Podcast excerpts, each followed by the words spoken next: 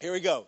All right, last week we talked about discipleship, and, and we really have to understand this paradigm shift that we are, uh, we are not disciples of one another, we're disciples of Jesus. And we, we looked at how important it is for us to, uh, for us to understand that. Uh, I, am going to share it again, but uh, just shared with you this quote from Dallas Willard. He says, I am learning from Jesus to live my life as he would live my life if he were I. So, really, something important to grab here. I'm learning from Jesus, okay? I am not necessarily learning to do everything he did, but I am learning how to do everything I do in the manner that he did all that he did. So we're learning how to be Jesus in our context and we're learning it from jesus. And we talked about how jesus didn't change the model of discipleship. He didn't uh, he didn't leave the disciples and go okay now discipleship happens in coffee shops and you teaching each other. He didn't say that. The model of discipleship is still the same. Jesus is the one who we are following. But the way that it works now is that he has put himself in us. So the person of the Holy Spirit lives in us. And that's why Jesus would say things like, the Holy Spirit is going to lead you into all truth. That's why he would say things like, you need no one to teach you but the Spirit that is in you. Because the, the idea is that we're still disciples. We're called into discipleship relationship. Now that personal, intimate relationship that is discipleship is on the inside of us. And he said it's about the Spirit. He said that you will know him because he's where? In you. Right? So that's what we talked about last week is the necessity for us to understand that if I'm going to be discipled, that that is a that is a uh, relationship that happens with Jesus and through His Spirit that is in me, and we can trust the Holy Spirit to glorify Jesus in us. Um, so then the question becomes, okay, it sounds like you're saying that we don't need discipleship relationships with each other. I am saying that, but let me qualify that statement, okay? And I, th- I think this is really important, and, and it's probably not what if you know if you go to the, I said this last week you go to the Christian bookstore you're going to find all sorts of resources on how to disciple each other. First thing I'm saying is that's not your job. Your job is not to disciple one another. That's the job of Jesus, okay? He's put his spirit in us in order to do it. Your job is not to disciple one another. Your job is to be disciples together, okay? And so you being disciples together is part of the discipleship process, but it's because it's helpful for you to be in discipleship in the same context. So it's helpful for you to be discipled together and helps shape us. All right? So that's the the it's it's a subtle shift. You might say, "Well, that's what we're doing." Okay, if that's what you're doing, but uh, I'm going to challenge that a little bit and, and just have us look at what is it what's the difference when we say it's the Holy Spirit's job to form in us the person of Christ and it might look a little different in our relationships with one another. My job is not to form the person of Jesus in Kyle. That's, his, that's, the, that's the job of the Holy Spirit. However, as Jesus is being formed in me and formed in him, it is good for us to be in community because it helps that process along. We're good for each other. And so we're going to look at what it looks like to have that that shaping happening to all of us at the same time and in community. And that's what our relationships with one another really should look like, okay? So, real quick though, just as a review, how do we participate in this discipleship process uh, with Jesus? We got to want to be near him. You've got to want to be near Jesus. It would not make sense for a disciple to not want to be near their rabbi, okay? Where is the Spirit? He's in you. So if you want to be near Jesus, then we've got to have time, focus, and attention on this relationship with the Spirit of God that is in us. We've got to want to be near Him. We've got to realize, number two, that He's in charge of the process. There, I, there's a way that I would disciple myself, and it's probably not the best way. I've got to trust Jesus to do this the way that He sees fit. He's the best one to make himself in me. And so I got to trust him in the process. And then the last thing is part of that trusting him in the process is what Jesus would say in John 15. How do we do that? We abide we abide in him. We will not bear fruit unless we abide in him. It's trusting him to do what he says he's going to do. All right, so that's kind of the review. Now let's jump into some new stuff. So we have to answer the question, and before some of y'all tune me out, because some of y'all are already frustrated. Like he just said, we're not supposed to disciple each other. But I heard so and so on the last podcast, and they said that we were supposed to disciple each other. All right, so before we get offended and freak out, let's move into this new material because I want to just talk about this paradigm shift. All right. How does, if we're disciples of Jesus and not each other, how does Scripture speak of our relationships with one another? You know that nowhere in the Scripture does it call you a discipler of a peer? Never. That's not in the Bible. For us to disciple one another is not in the Bible. There is this statement from Jesus, and it's a pretty important one. At the end of the book of Matthew, what does he say? Go and make disciples of all nations. And then what does he say at the end? Disciples of all nations. Remember, we know what that means now, okay? Now we know we have that grounded in the Hebrew context. We know what that means. Go and make disciples of all nations. What's the next statement? Teaching them to do all that I have commanded you. Well, what did Jesus command us to do? He never said disciple one another. What did he say? What did he command us to do? Abide in me. and you'll bear much fruit. So what is it what does it look like to go and make disciples of all nations? It looks like going and making disciples of Jesus not disciples of one another. It's going and making disciples of Jesus, teaching them, teaching others to be in relationship with who? Jesus. You get it? All right? So we're going to talk about that a lot next week because we're going to start this section um, on evangelism, but we have to understand evangelism in the context of discipleship. All right? So that's next week, but um, I, I just wanted to bring that in. We are commanded to make disciples, but we're commanded to make disciples of Jesus, teaching them to obey all that I've commanded you. All right, so what are we then? In this room, what are we? The Bible is really, really, really clear. It gives us one, it's really one dominant um, theme of who we are relationally with one another. We're family. All right? The Bible calls us brothers and sisters. It relates, it says that our relationships to one another are in the context of a family. Go to Galatians chapter 3. So we're, we're disciples of Jesus and we're family in the blood of Jesus with one another. So what is this? What does these familial relationships look like? I want to just show you this real quick. Galatians chapter 3. Uh, let's start in verse 27. This will be just be short. Let's just start in 27. It says, For as many of you as were baptized into Christ have put on Christ. There is neither, looky here, this is important. There is neither Jew nor Greek. There is neither slave nor free. There is no male and female, for you are all one in Christ Jesus. So what happens to all of the all of the, the, the categories of people as human eyes look at it? What happens to all the categories of people? What gets happened? Okay, the level, the playing field gets totally leveled, right? There is no longer, we don't look at each other in this system, this hierarchical system, right? We look at each other as what? One and unified where? In Christ Jesus. Okay? Now here's what that doesn't do, because we get a little squeamish here. We go, wait a minute, is that is that really true? Does that really mean all uniqueness is gone? No, it doesn't mean uniqueness is gone. But what uniqueness isn't is uniqueness isn't about value. Listen to me. Uniqueness is blessing and goodness. It is good that we are not all the same in this room, okay? We're not all the same in a lot of different ways, and that's good. But our differences don't elevate value in the kingdom. You with me? Our uniqueness serves to glorify God because in our uniqueness, in our uniqueness, we're unified in Christ Jesus. So the playing field gets totally leveled. We're all one in Christ. We're all disciples of Jesus. We're family, okay? We're family. Now, if there's a level playing field, it doesn't mean that there's also not different roles because Paul's going to establish roles and order in the church. But again, roles and order in the context of the kingdom is not about value.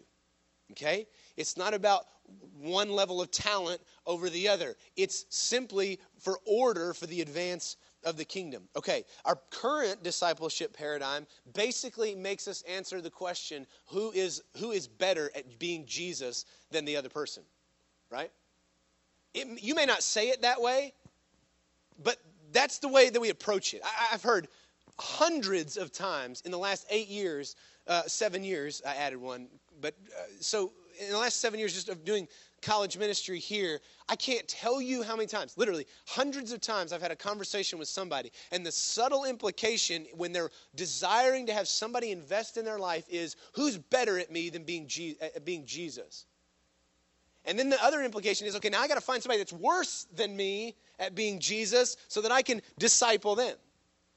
Now, we, again, we may not say it that way, but that's the way that we approach it, right? Is, is who's better and who's worse, and I need to get myself right in the middle. Because I need to have that person that's better at Jesus telling me how to be better at Jesus, and I need to be telling that person that's not very good at being Jesus how to be better at Jesus. And then what does that immediately make us evaluate? If that is the system of discipleship, then what do you have to evaluate? Listen to me. How good are you at being a Jesus? Right? You got to evaluate your what? Performance. And then this is even scarier, right? Okay, I'll leave you to it. You want to evaluate your performance, I'll leave you to it. I think it's a dangerous, murky road. But what do you have to also do? You have to evaluate other people's performance. And now I think we're getting into territory the Bible says, don't do that, right? Don't do it. So, but that's our current discipleship paradigm. So here's all I'm suggesting. All I'm saying is, what were to happen if we were to take that completely away? What, what if our relationships with one another never asked us to evaluate how good I am at being Jesus or not? And what if the context of our relationship with one another was what the Bible does say, which is family? What if you were my brother or my sister? Now, this isn't about talent. Now, this isn't about who's better at being Jesus. Now, look at me, this is about being family. And being family is a whole different dynamic than figuring out who's more talented and how you can fix the other person and who can fix you, right? Being family has a whole different type of focus. And you want to know, I just just a side note, I think one of the reasons why the church right now is so ineffective and kind of seems so handcuffed in this conversation that is just roaring about race right now is that we don't know how to be family. So it's like the one place the world ought to be able to look at and go, okay, have they figured out how to be together? Because this is madness outside of the church. Have they figured out how to be together? And we're like, well, we kind of we like each other, but we don't know how to solve this issue. It's because we don't know how to be family. It's because we've created this system of hierarchy within the church of like who's better at being Jesus that we don't know how to be family. And listen, family is a is a total different focus. Family makes you be all in with one another. Family makes you go, well, that's cousin Al, but listen, and he's wacky, but that's my cousin. Don't say a word, right? Right? Family has a deeper level of bond. Family's not about performance the last time I checked. Your family, regardless, right? Right? There's a different level of love and care for one another when you're family. Because it's like, I'll see past all the junk you just did because you're family. I'm going to die for you. You with me? So I think one of the issues for us right now as a church, and what I'm just, why I really encourage us to evaluate this discipleship model is because I think we become so powerful when we learn how to be family. Because there's what's crazy we're family and we're not family. and I think that's a bold statement in our world. For the world to look at us and us not be family, we're not blood family, but we're family. Galatians 3 tells us clearly we are all one in Christ Jesus. And actual unity, actual unity, is dangerous to the kingdom of darkness. Not just wearing the same t shirt, that's not unity. All right? Not just going to the same place on Sunday morning. I'm talking about unity that is family is dangerous to the kingdom of darkness. All right, so what does this what does this look like? If we're family, if we're brothers and sisters. Everybody say brothers and sisters. Doesn't that feel good? That's good. I, I, that's good. All right, y'all sound great too. All right. So what what should our relationships consist of? All right, go to First John. There's two there's two cat well uh, look, the scripture is clear. I'm not suggesting that. But there's two guys uh, two two sections of the Bible that I think are the like these cats don't mince words. It's First John and James. Like, you're not going to be unclear when you leave those. You're like, well, I wonder what that means. Like, it's pretty plain, all right? So here we go. We're going to go to some plain stuff. First John. Some of y'all are in the Gospels. Keep going. There's a one in front of the one we're looking for, all right? All right, First John chapter 3. We're just going to take a sample of three passages in First John that talk about our relationships with one another. What does it look like to be family? The building block of this is simple. All right, First John 3, look at verse 16. All right, by this we know love, that he laid down his life for us, and we ought to lay down our lives for the brothers. See, family. You see it?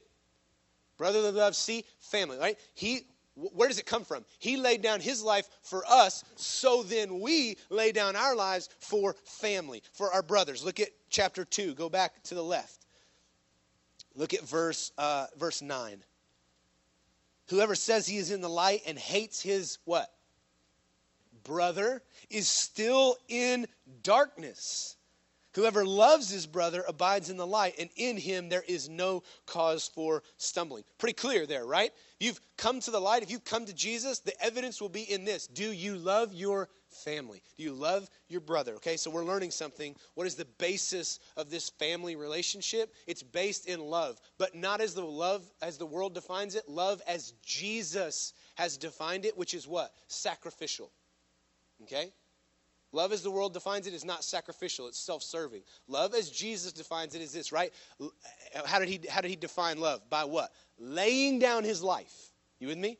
Uh, we talk about this a ton. When I do a wedding, I talk about this a bunch that Jesus' command to us is to love one another as I have loved you. How did he love us? By laying down his life. Sacrifice is the evidence of love. So for us in this family relationship, what does it look like to lay down our lives for our family, all right? First John chapter 4. So go back to the right. I know you're like, man, you could you have a 2, 3 and a 4 here. Why didn't you just do that? All right?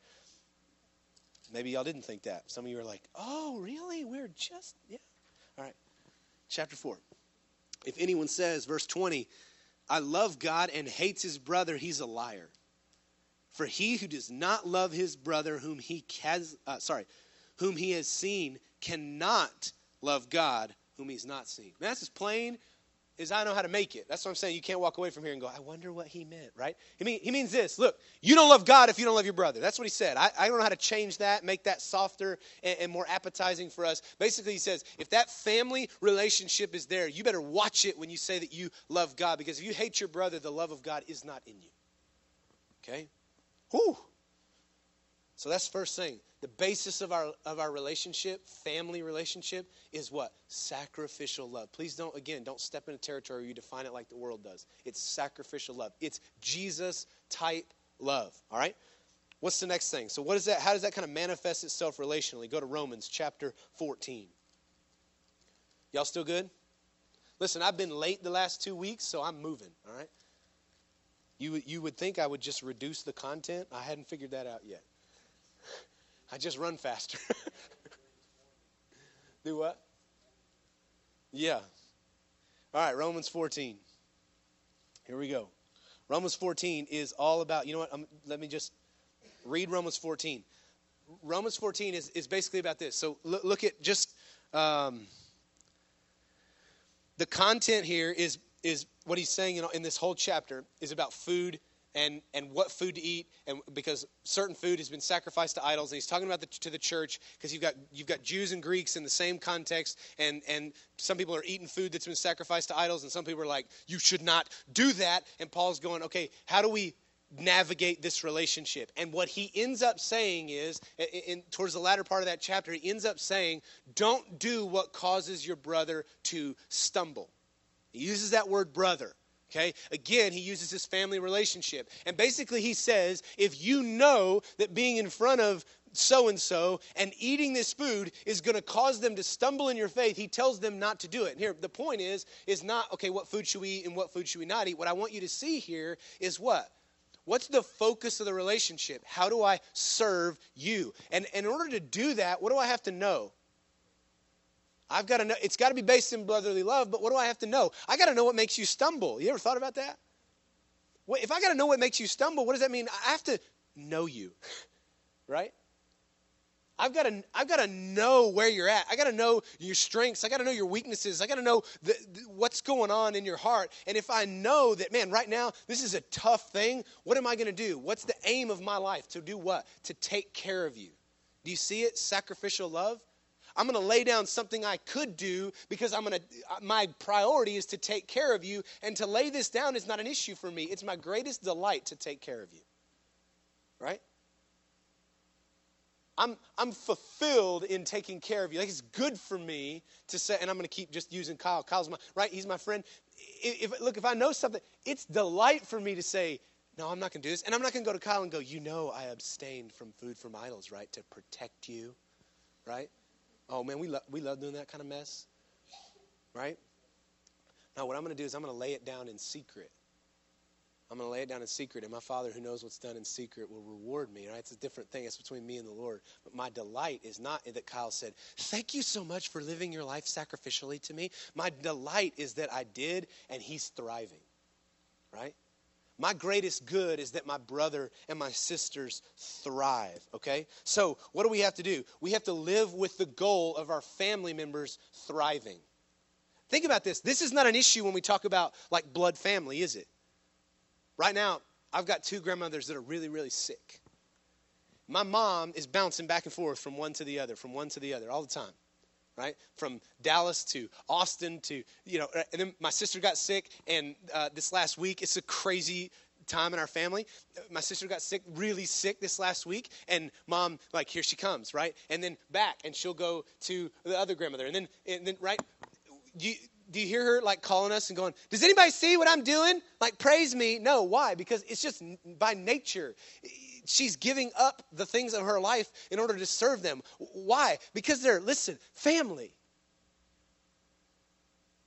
And her goal is for them to thrive even if that means laying things down for her. And I got a wonderful, sacrificial mom that's been laying it down from day one. But why? She laid it down for me and my sister. Why? So that we could thrive. She's laying it down right now. Why? So that they can thrive. That's what family does. And we don't have an issue with that outside of the church, like with our blood, blood, blood, blood family. this is what happens when I talk too fast. Y'all are like, he's outrunning himself. But why is that an issue in the church? I think a lot of the reason it's an issue is because we're still trying to figure out who's better at being Jesus. And to lay it down might mean sacrificing that. If I lay this down, somebody might not see me. Right? But that's not the goal. All right. Here's, another, here's just a couple other things. To live with the goal of family thriving, in Acts 9 17, I'll just give you a quick summary of the story, but this guy named Ananias, who's a Jew, goes after Paul has been blinded on the road to Damascus. Um, he, he, right he gets jesus like shows up and lights him up literally blinds him on the road. Why are you persecuting me? He has no answer. He just says lord you know like who are you? What's going on? And and jesus sends him away. He says go wait for instruction right? We think it's like this holy moment. It's really pretty raw moment. He just gets blinded, thrown on his face, and then told to go home, right? And so he's waiting, and Jesus shows up to this guy named Ananias, who's a Jew who Paul's been persecuting, and he says, Go because you're the one that's going to go and, oh, and, and you're going to pray, and he's going to receive sight, and you're going to tell him that I'm calling him to the nations of the world to spread my name. And Ananias goes, You know who we're talking about, right? Like, you're sending me into the house of the terrorist. Jesus goes, I know. right? This is my paraphrase. But he says, I know, go. Here's the deal. Here's what's way cool about this. Ananias chooses to believe what God has said about Paul and not what his past has said. And he goes to him and he prays for him. you know what comes out of his mouth? The first word that comes out of his mouth that's recorded in the scripture? What's the word? Brother. What? Not you stay over there and I'm going to be here and I'm going to like throw the Holy Ghost on you, right? He, he didn't say that.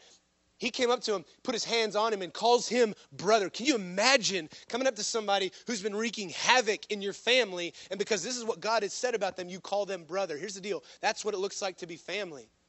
It's not holding their past against them. It's not holding what, what they've done against them. It's not knowing them by their circumstance. It's knowing them by who God says that they are. And who God says that He is is appointed to preach the gospel. And Ananias goes and calls him brother. Brother means something, he's family.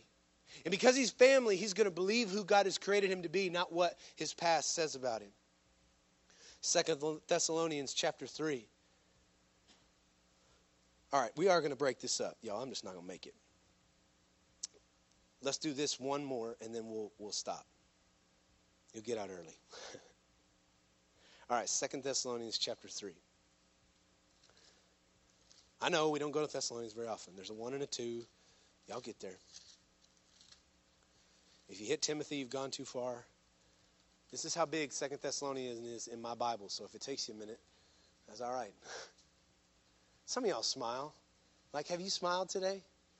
Hey, just a side note. Now that I have time, so uh, I went to campus this last week. I love going to campus. Uh, there's a. I went to uh, maybe it's because where I was, so it was well, it was before 9 a.m. All right, so that was one factor, and I get that. All right, and and also I was in the library, and but I sat down with this group of guys, and I was like, man, there's a lot of just like pretty ticked off people around here. And like I, I'm just like you know, walking around. I've been up since 5:30 with kids, you know, and like hanging out. I've had my coffee. I'm ready to go. I'm like seeing people on campus, like, ah, you know, like I'm, I'm excited, and I'm just getting all these death stares, like one after the other. Like, and then, and then the best one was the elevator. Like, get go to the library. Y'all ever been in a library elevator? People are just like it, it goes to another level of upset when you're right. So I pushed the button, the library door opens. It's these three girls, and every one of them looked at me like, "Don't say a word." And I didn't, man. I just stood. I, it, it, scared the joy out of me. I like went in, I t- turned around, pushed my button, and just said, "Please don't get me." You know, it was terrifying. And then I sat in there, and uh, and one of the guys said, um, "Look, at this point, if you're if you're early morning in the library at this point in the semester, things might have gone wrong, and so that's why everybody's that's why everybody's upset." And I was like, "Oh, okay, I get it." You know. I, oh man. So anyway, there's a lot of people that need some love. All right, just saying that. And if y'all see me on campus, say something. Get those stupid little pod things out of your ears and say what's up. All right, that is the, the worst. All right. Thank you. Thank you. Somebody did. Zanisha, she's not in here, but Zanisha, like from a, y'all know Zanisha, like across campus was like, Kendall! You know, it was awesome. It was awesome. I felt so good, man. All right. All right, Second Thessalonians. Here's the other thing. So we're family, right? So Second Thessalonians chapter 3. Look at verse 13. He says, As for you, brothers, and this is super important for us to hear. It says, Do not grow weary in doing good. If anyone does not obey what we say in this letter, take note of that person and have nothing to do with him that he may be ashamed. Do not regard him as an enemy, but warn him what? As a brother. You know what this is? This is those hard family conversations. Right? Y'all, yeah, anybody ever been in a room in a hard family conversation? Like, sometimes hard family conversations are they're, they're hard. There's nothing uh, around that. But listen, they happen. Why? Because we're what? Family. We're family. So we have the hard conversation. And here's what he says. Okay, so two things I want you to grab here. First, he says, don't grow weary in doing good. Listen, this thing is not easy. This following Jesus together, this isn't easy. Don't grow weary in doing good. So, what is our job as brothers and sisters? What, what ought we to be doing? Right? Come on, Lexus. Get up. Come on. We got it. Come on. Let's go. I know, I know that you've been hitting a brick wall on this volleyball team, but come on right? We're not going to grow weary in doing good. We're going to keep coming after Jesus. And on those days where I'm like, no, Lexus, I'm good. She's going, come on. I know that people are angry on campus, but they need Jesus. Come on. Come on, right? We're not going to let ourselves grow weary because it's easy to grow weary. You with me? I think the poison of the Western church today is, we were talking about this morning with armor bearers, right? It's, it's just like doing religious stuff and getting tired of it and kind of fizzling out. We just play the Christian song and dance over and over and over and over again, and we just kind of get tired and weary and apathetic, and the enemy comes in the back door and is like, okay, I'm okay with apathy.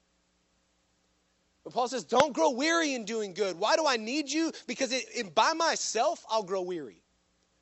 And I won't have anybody to say, Kendall. It wasn't as impactful as I'd hoped that would be. right? Kendall, wake up, man. Come on. And then he says, Look, if I'm if I've grown weary and I'm like, no, I'm done. I'm walking out. He says, Look, don't treat them as an outsider. But warn them as a what? Brother.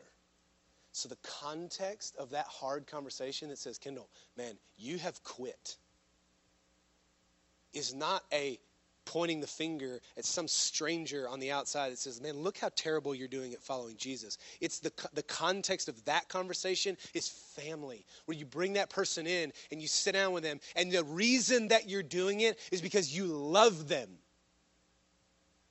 You hear me? We have the hard conversations with each other because we love each other. And my warning doesn't come as an outsider. I'm not pointing the finger and saying, look how terrible you're doing. I'm saying, come in, sit down. I love you. And so I'm going to tell you that you've quit, you've walked away, and that's not who you are. It's not who God has called you to be. Come back, be restored, live this life that God has called you to live. And I restore you as a brother. I can't tell you how many times I have seen this story on repeat. Where somebody walks away, and here's the deal. Look, I can tell this. It's weird that it kind of plays out this way. I can tell this on attendance sheets. If I see somebody's been gone from some, from some level of intimate community, if they take off for more than three times in a row, typically two, either they've gotten themselves into some mess of sin or there's been tragedy and there was no family that restored them in either of those contexts. And so they what do they do? What is our nature in those moments? We go to isolation, don't we? We just do. Because we get in our heads that there's no one that can help me, these people don't care about me, whatever, and we just kind of it's it's subtle, but we just drift into isolation, don't we? Yeah. And the most powerful force against that is family. You with me? But it's, it's loving each other enough to go, hey, I know whatever you're walking in and struggling in right now, this does not define you. And I'm going to be in you, with you, in it for as long as it takes.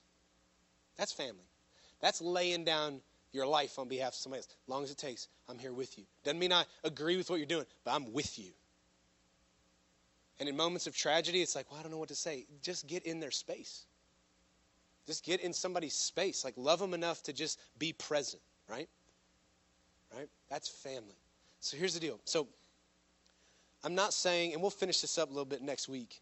Um, and life group leaders, eh, eh, you need to adjust some of these questions. If you're like, we didn't cover that, that's okay. We'll mess with some of this next week. But the point is, man, let's. I think we need to kick this this current discipleship paradigm that looks at who's the best Christians and who's the worst, rates them on a scale, and figures out that's who you're supposed to meet with. Let's be family. If we were to spend more time on being family, on loving each other as family, and what that's going to mean is we're you probably are going to have to go deep in a few relationships rather than going super super wide. Okay?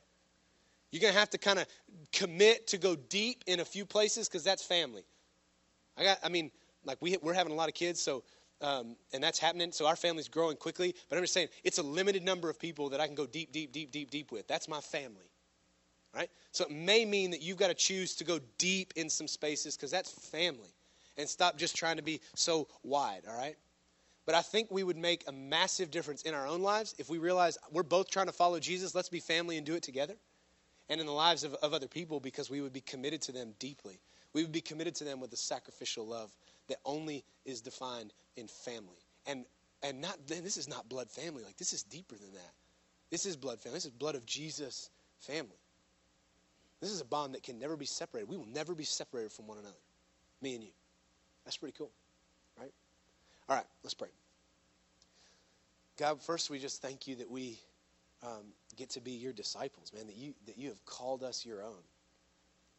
Because we know that, man, look, where you found me in the midst of my sin and selfishness, I, I certainly wasn't performing well enough to be qualified, but you extended your grace. You called me to yourself, and you believed in me that with the transformation that occurred by a new birth and by the filling of the Holy Spirit, that you would make me like you. And the same hope that you brought in my life, you want to bring through me in other people. So we thank you just for the grace that allows us to be part of your family, that allows us to be called according to your purposes, and for the good that comes with that. And God, we pray just this morning that, and I just pray that by a work of your Holy Spirit, that the hierarchy of the Christian life would be torn down in Jesus' name.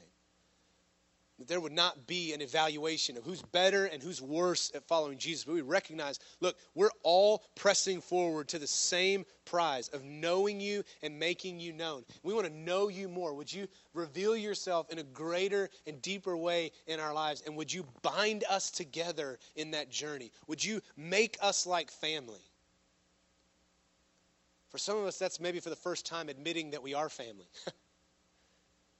like seeing each other that way. Would you help us, Holy Spirit, to see each other that way? And as we begin to see each other as brothers and sisters, would you then, Spirit of God, help us to lay down our lives on behalf of our brothers and sisters? And in doing so, that the church might be built up in love and be a display of the person of Christ to the world around us. We pray it in Jesus' name.